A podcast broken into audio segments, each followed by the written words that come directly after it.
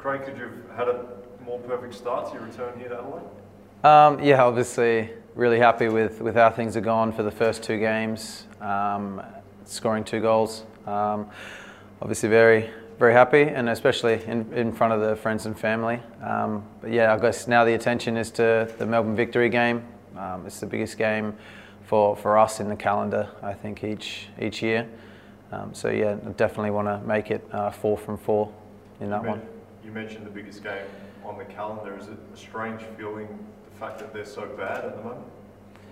Um, yeah, look, I think the fact that they're playing bad, um, we, or haven't been as good as what they usually are, um, we can't take that into, I guess, into consideration. Um, you know that when you come off of a, I guess, a, six 0 uh, loss, you're wanting a reaction. Um, you know, you, you, take it kind of personally if you've had a result like that. So you want to, I guess, put yourself about and, and that's what they'll be trying to do. Um, and for us, it's about continuing what we've done in the first few games um, that I've been here, and, and I guess the three wins in a row, and, and keeping that um, that structure um, and the organisation that we've had, and then attacking wise, um, expressing ourselves.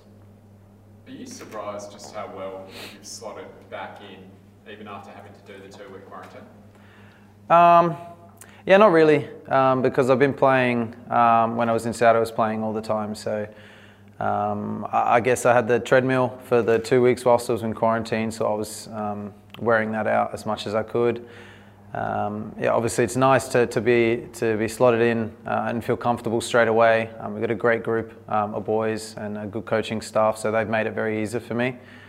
Um, but yeah, now obviously the attention is, is always looking forward. Um, I think that's the best way to try and keep the, the form for, for myself going and for the team. And the style and the structure of the car was pretty familiar?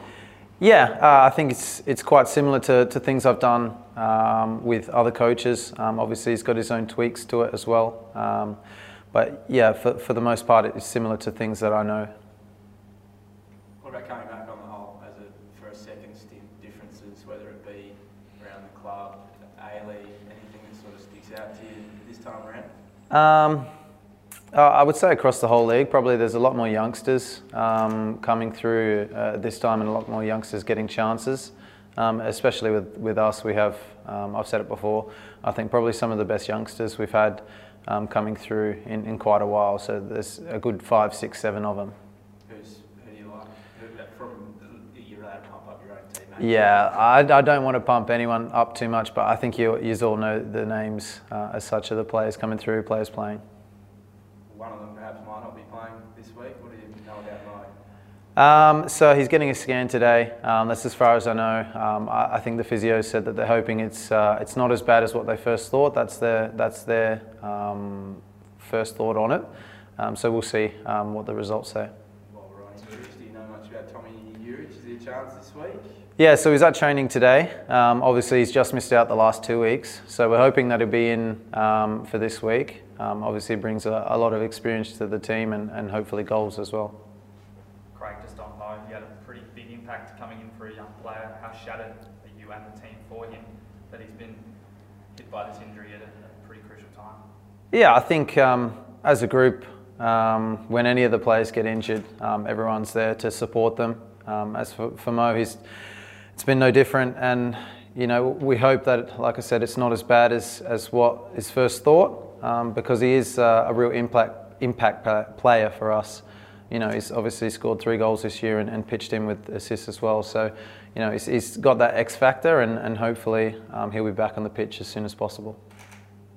You spent pretty much the first hour of the game out on that right hand side, and although you got a lot of the ball, you probably agree you didn't have that much of an impact on the game. You went back out to the left, you scored your goal. Where do you want to play?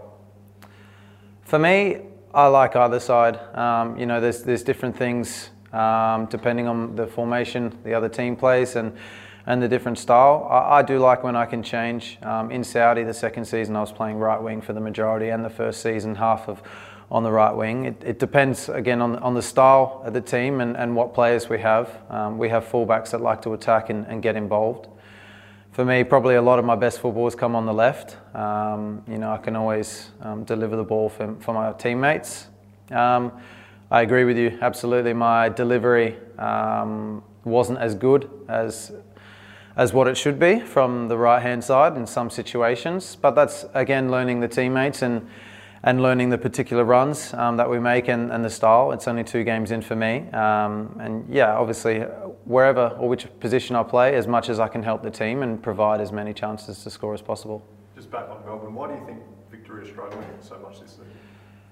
Um, yeah, look, it's a, it's a tough one. I've seen a few of their games, um, but you know I can't really put a, put a finger on it as to, to why they've why they're in the situation they're in. Um, perhaps they've had uh, a few injuries which they've been unlucky with. Um, obviously, I think Rojas got two injuries inside the first 20 minutes in two separate games. So, um, you know, they are missing some players. Um, but, you know, I, I think it's it's a chance for us to extend our run. It's a chance for us to to beat Victory on, on obviously their home turf. And like I said, it's the, the biggest game in the calendar for us. And you know, it's the one that, that we want to win. It's the one the Adelaide fans want to win. Um, and we have to be giving uh, ready to give 110% um, to get us over the line.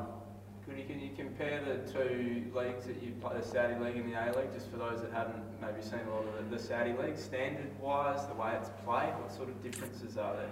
Um, so, to be honest, uh, personally, uh, as a whole, I would say that the the Saudi League and the Australian League, they have they're quite similar in terms of standard. I would say the fact that you're allowed seven foreigners in your team in Saudi, I would say that lifts the quality quite high, and because there's more money there, the the best Saudis they stay in Saudi, and that's like that would be a big difference, I, I think.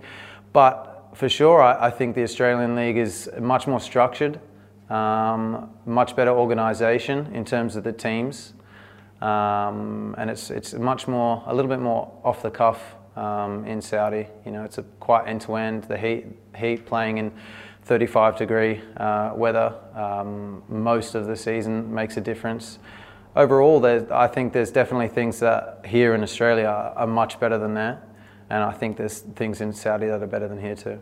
It's one of the, the positives for an A League, do you feel like you get more of a look from the national team coaches here in Australia, or is that not a fair statement? Um, no, I don't think so. Um, because you know, for the, the period I was in Saudi, I was in all of the camps um, that were available for the national team. So, you know, it's a strong league. It's possibly, you know, with, with teams like Hilal, Nasr, Ittihad, Al Ahli, you know, it's, it's possibly one of the strongest in Asia besides Japan. Um, you know, the UAE League, they have a couple of teams, but across the whole thing, the Saudi competition is, is pretty strong with that foreigner rule that they have. They bring in high quality players. So, yeah, it's definitely, I think, in terms of national team, uh, it, it shouldn't necessarily depend on, on which league you're playing in, but the, to the standard that the individual is playing. On the national team, do you feel like you've sort of been robbed a little bit personally in, in COVID times of all these chances that you might have had to play some, some national football when you're probably in, in your prime? Um, it's a selfish question. Yeah, maybe. maybe uh, I think maybe maybe a little bit, but it's it's everyone's in the same boat. You know, obviously you want to be involved with the, the national team. Everyone's missing out on on the games. Um, you know, there was the the Copa America um, that's been cancelled. That would have been great for the obviously the, the country to be involved in that and to play against some some big players. Um, but yeah, obviously it's been a, a strange a strange year um, with COVID. But yeah, for, for me, I, I've always said that focusing on, on club level is the way to, to get into the national team.